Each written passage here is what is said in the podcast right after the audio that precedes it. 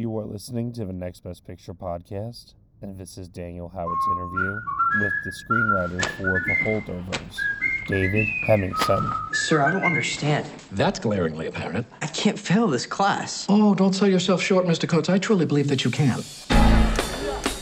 Every year at Barton Academy, students, faculty, and staff depart the campus for a 2-week winter break.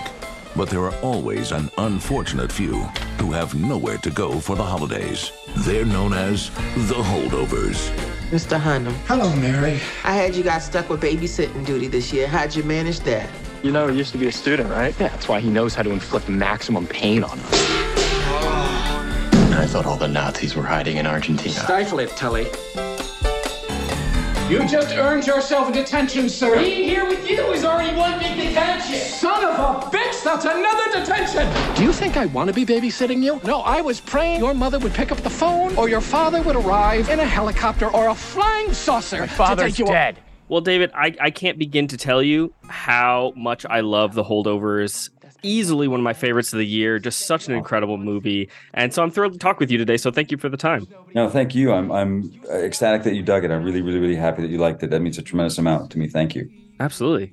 Well, so you created and written on numerous incredible shows over the years. But if I'm not mistaken, this is your first produced feature. Is that right? Yep, totally right. So how did you come to this project?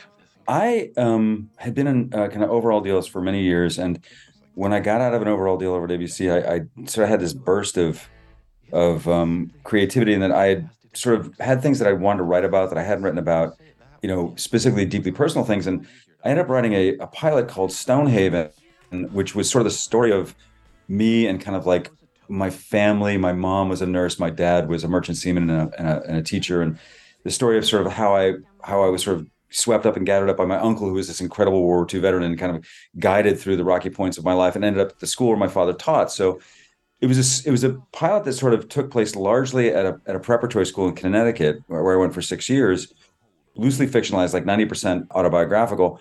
And one of the reasons I've had the same agent for 27 years is because he is notorious for having the best taste and the worst bedside manner. He was sort of read this and said, I love this. It's so specific. I'm not sure what to do with it. And so I said, okay, well, I had to write it because it was what was in my heart. And I wanted to just, you know, do that one from the heart. And so, you know, miracle worker that he is, he manages to get it to Niels Mueller, who's a client of his, who gets it to Alexander Payne. So at the time I was running a show called Whiskey Cavalier in Prague, and I was flying back and forth, and I was just dog tired to the point of delirium. And I was driving home from like a 14-hour flight, and the phone rang, and it was this guy who said, David Hemingson, Alexander Payne. And I didn't know about this whole arrangement that Matt had gone through. And I thought, I had a friend who likes to call me up and pretend to be various world-renowned creative luminaries, such as like Francis Ford Coppola, and say, David Hemingson, Francis Ford Coppola. And inevitably, like the first two times, I kind of breathlessly said, oh, hello, like that. And then he called me an idiot and asked me if I want to have a beer. So that was sort of the game we played. So I figured this is another round of that. So I was about to tell this person, the caller, to go F himself when I noticed the Omaha area code, and I realized it probably really was, or there was a chance it was Alexander Payne, who, you know, honestly is a hero of mine, a cinematic hero of mine. I was completely familiar with everything he'd ever done. I loved his work forever. I thought he was a genius, and you know, so I was like, oh wow, okay, you know. And he said, listen, I read this pilot. I love this pilot. I was like, great. So all of a sudden, like a dream is born in my heart. This is going to happen. He says, but I want to make your pilot. I'm like, oh, dream dies. But he said, what I want to do is I want to make a film set in the same arena, in the same world of a preparatory school, ideally a boarding school.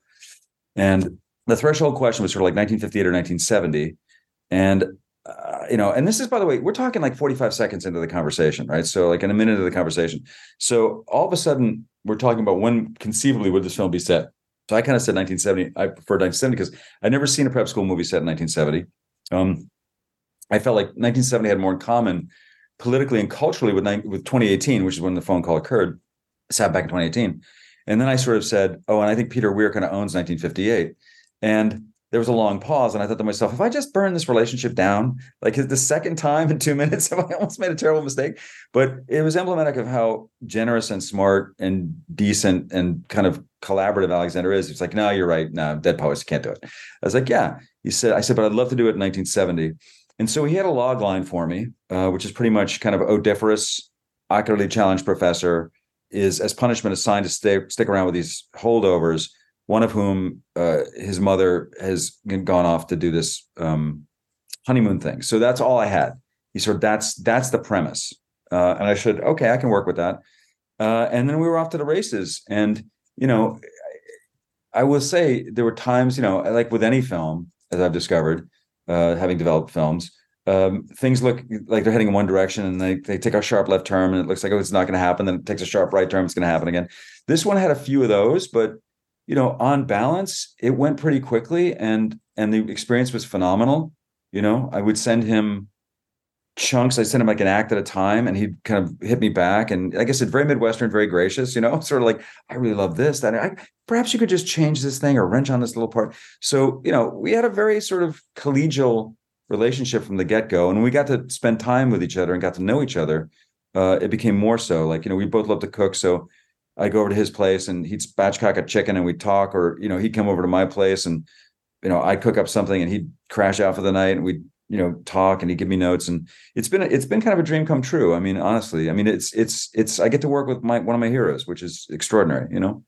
Amazing. And now that you know him well, if you had told him to F off when you first answered the phone, what do you think his reaction would have been? He would have laughed, I think.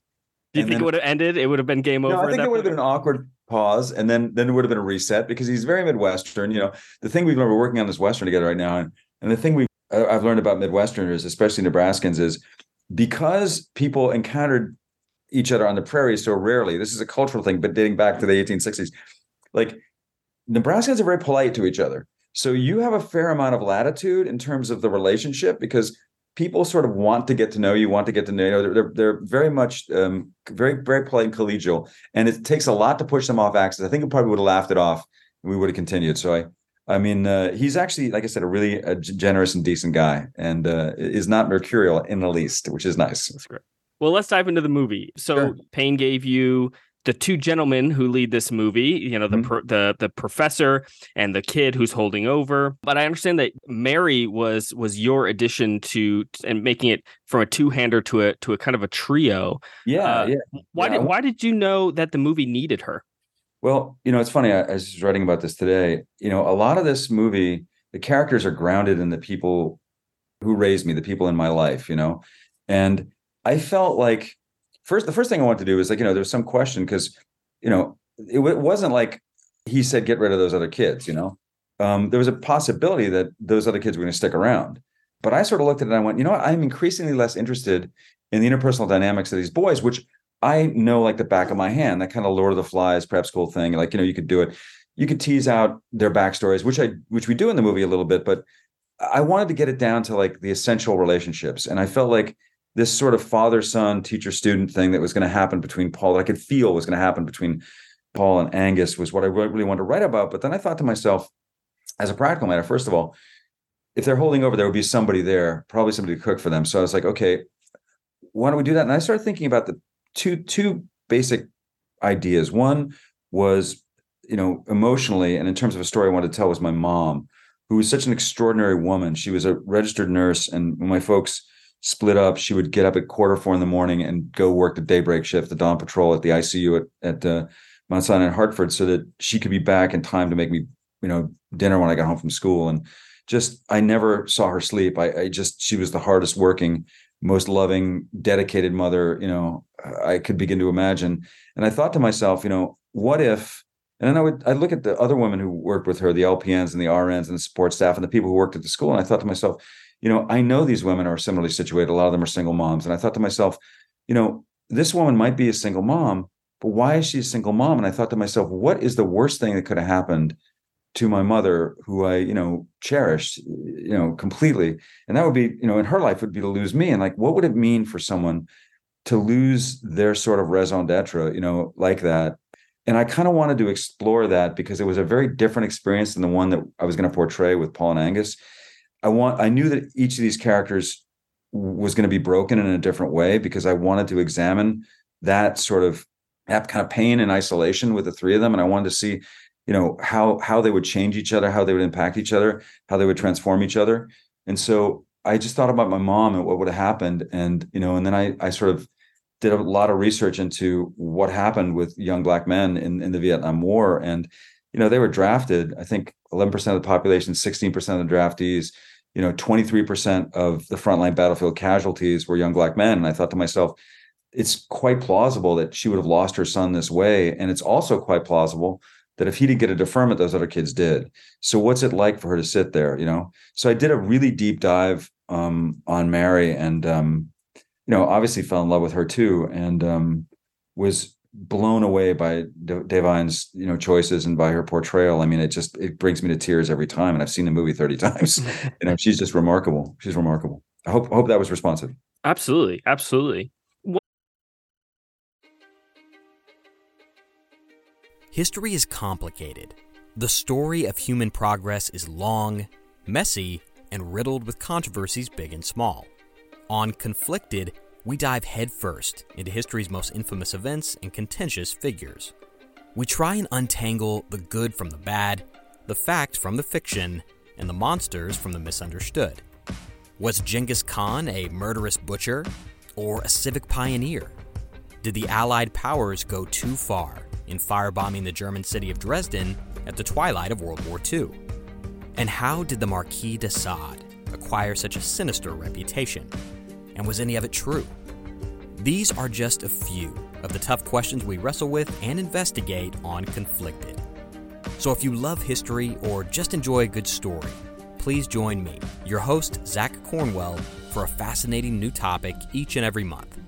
Conflicted, a history podcast, is available on Spotify, Apple, or wherever else you get your podcasts. I hope to see you soon.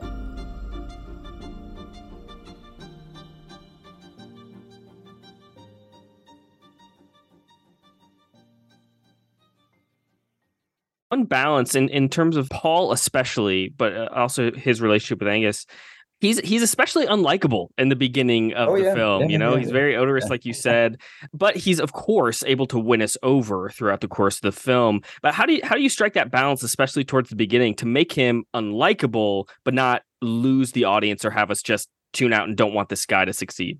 I think it all comes down to integrity. I feel like there's that early scene when he talks about, we cannot sacrifice our integrity on the altar of their entitlement. I feel like he takes this seriously. He is kind of a prick to these kids, but by the same token, he's doing it in the service of something he genuinely believes in. And I think what he believes in is understandable. So that makes him, that lets us stipulate to the fact that, okay, this guy probably has some anchor, some sort of hard moral center. Let's see what he does with it. I think people, if you have integrity, people will cut you some slack, even if you're kind of unlikable. And I think that integrity shines through in his performance. And I try to install it in the writing. And then gradually, and this is a function of a kind of a methodology that I discovered while I was writing the screenplay, gradually you push on that integrity and you find out that nobody's perfect, but you also find there's hidden nobility as well as hidden vulnerability. And, my goal was to continually put them in situations where they had to make hard choices vis-a-vis each other. One would, do something for the other. And then, you get a little more backstory that way, because the more you're put in a crisis with people, the more you learn about them. People say, you are what you do. Well, you are what you do in crisis, especially, right? So to see the way he responded to when Angus hurts his arm, or to see the way he responds, Angus responds when he pushes back on buying him a Miller High Life. Like I knew that I could get there, and I could get there relatively quickly once I got them alone. So yeah, I wrote it so that he had enough integrity so that we didn't just cash out on him. We didn't check out on him early on. And then I wanted to create enough comic complications to have him reveal himself so that we gained kind of an increasing kind of emotional attachment to him over the course of the film. Yeah. And I wanted to ask you about the balance between the comedy and drama. It's a masterclass of tone in the way that it's hilarious and also deeply meaningful and moving in the same hand. How do you balance those things? Genuine hilarity, genuine emotion. I think that it comes down to humanity and Alex. Honestly, being an Alexander Payne fan, I watched a lot of his movies, and you like Descendants is a great example of that. I mean, Sideways is a great example of that. Nebraska is a great example of that. You know, this idea of reveal enough of the character and move the story along in such a way that you're engaged and have it be funny, because, you know, comedy is human frailty, right? Comedy is basically the distance between what I think of myself and what the world thinks of me. Like, that distance right there is where the comedy lives, right? So I'm always trying to put people in situations where the world is disagreeing with their assessment. So they're going to be angry or frightened or flattered or something, and it's going to kind of come out. I find that if you get comedy, oftentimes the way to get the drama is to sort of let the comedy rest, you know? Let the moment rest. Miyazaki has this concept called ma that he deals with in a lot of his movies, where there's, and these are animated movies, but there's silence, you know, after incidents, there's silence in it. And if you let it rest, the audience sort of organically resets emotionally. And then you can start to do things that are a little more serious and a little more earnest. And then if you just throw a little more comedy in there later on and some more incident, then, you know, people's endorphins kind of come up and they enjoy it some more. But then as they relax after that, you can get even more backstory. So you're kind of trying to draw the audience through the narrative in such a way that they're constantly getting, you know, a laugh, but then also that little kind of space, that little bit of quiet where humanity can creep in and reality can creep in. So I tried hard to develop a methodology whereby I was constantly creating, you know, interesting incidents that would create friction between the characters, and that friction would, you know, perhaps throw off a bit of a disagreement, but that would be funny. But in the aftermath of that disagreement, and in what would take the place of an apology, people sort of start revealing themselves to each other. Mm. That's amazing. I mean, and it worked like a charm. Thank you. No, I was, and I hit upon, it's like, I realized that like halfway through the second act, like the second draft of the second act, I'm like, oh, this is what I have to do. I have to constantly, you know, go deeper in the context of also giving people something to laugh at and enjoy, so they relax and are available, you know, emotionally available to have the other revelation. Thanks. Well, one thing that is spectacular about The Holdovers is how it feels. It's not just set in the 70s, but it almost feels plucked out of the 70s, as if it's a 70s movie we just discovered. And it's really evident in the visuals, the visual style, the logos at the beginning, and the editing style. But how did that sensibility of feeling not just set in the 70s, but as if it's from the 70s, how did that impact your approach to the script? Oh, hugely, man. Because Alexander's is such a walking encyclopedia of cinematic knowledge, you know, and he's long loved Hal Ashby. And actually, ironically or fortuitously, right when he started mentioning this to me, he goes, you know, I love Hal Ashby. There's a documentary about Hal Ashby that's out now. And I went to the New Art Theater, which is a great theater on like Santa Monica and Sawtell here in L.A., and saw the Ashby documentary that he was in. And it talked about how Ashby made 5 of the greatest films of the latter half of the 20th century, from 1970 to 1980. So, you know, I'm a major nerd, but I sort of like, you know, I don't mind doing the work. I don't mind doing the homework. And luckily, next to the New Art Cinema is a place called Cinephile Video, which it's one of the last video stores in LA. It's got 30,000 titles that you can't find anywhere else. They don't stream it. Plus a giant director section. So these two guys, JP and Greg, worked there. And I went over and I said, look, I need to know as much about Ashby as I can. And so they're like, here's the Ashby section. So I started watching everything, you know, The Landlord, Bound for Glory, Coming Home, Harold and Maude, Last Detail, you know, Being There. And then, okay, well, that turned me on to what's next to Ashby? Altman's right there, right? So then start consuming all the Altman, those 70s movies, that's 72. But over here's Bob Rafelson, so 5 Easy Pieces, right? So I start, you know, absorbing all this stuff and then calling AP and kind of going, hey, you know, I'm really feeling like this rhythm is interesting. And, you know, have you ever looked at this movie? Or, you know, Cuckoo's Nest is a good example. Like, you know, obviously Miloš Forman, but, you know, and then he would be able to unload with like 75 examples of specific things in that oeuvre, like, and it just blow my mind. So I kind of saturated myself in those 70s movies, and then went to like, you know, 400 Blows by Truffaut, and then A Band Apart by Godard. Those are 2 French movies that really impacted me. But, you know, I just took a couple of years and went to film school on AP's back. I just went into Cinephile. I was like, I'm going to learn as much as I can about this era. And I'll tell you something. It was a revelation. I feel so grateful for so many things relating to this picture, but getting to sort of have a private kind of almost like, you know, like at Oxford or Cambridge, like a tutor, like these two guys, these awesome counter guys sort of like led me through cinema history. And they're just the two dudes are like Tarantino, that, you know, when Tarantino worked in his video stores, like two guys who know everything. And they're just like, hey man, absolutely, let me hook you up. And so that's how we got it. I mean, he knew a ton about the 70s. I put myself, you know, into grad school with JP and Greg. And I, you know, just figured out as much as I could that way. That's amazing. I wish I could talk to you more.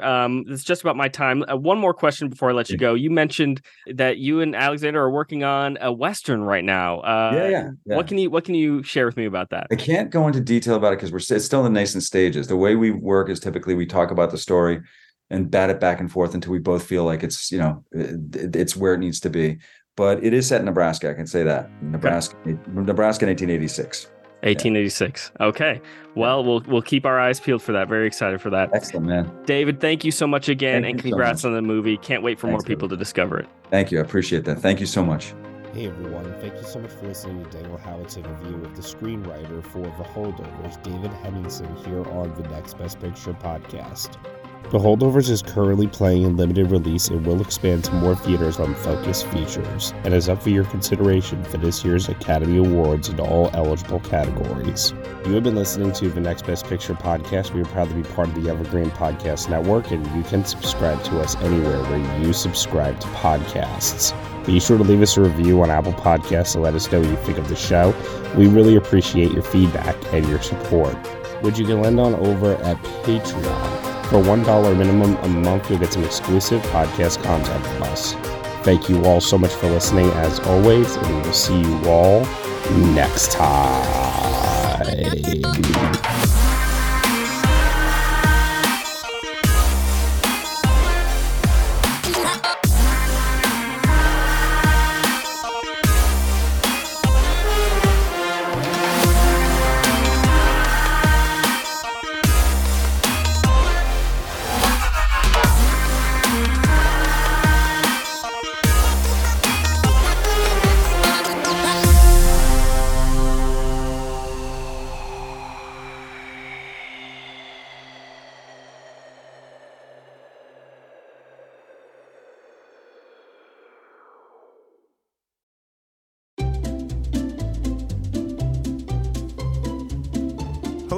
Welcome to Novel Conversations, a podcast about the world's greatest stories.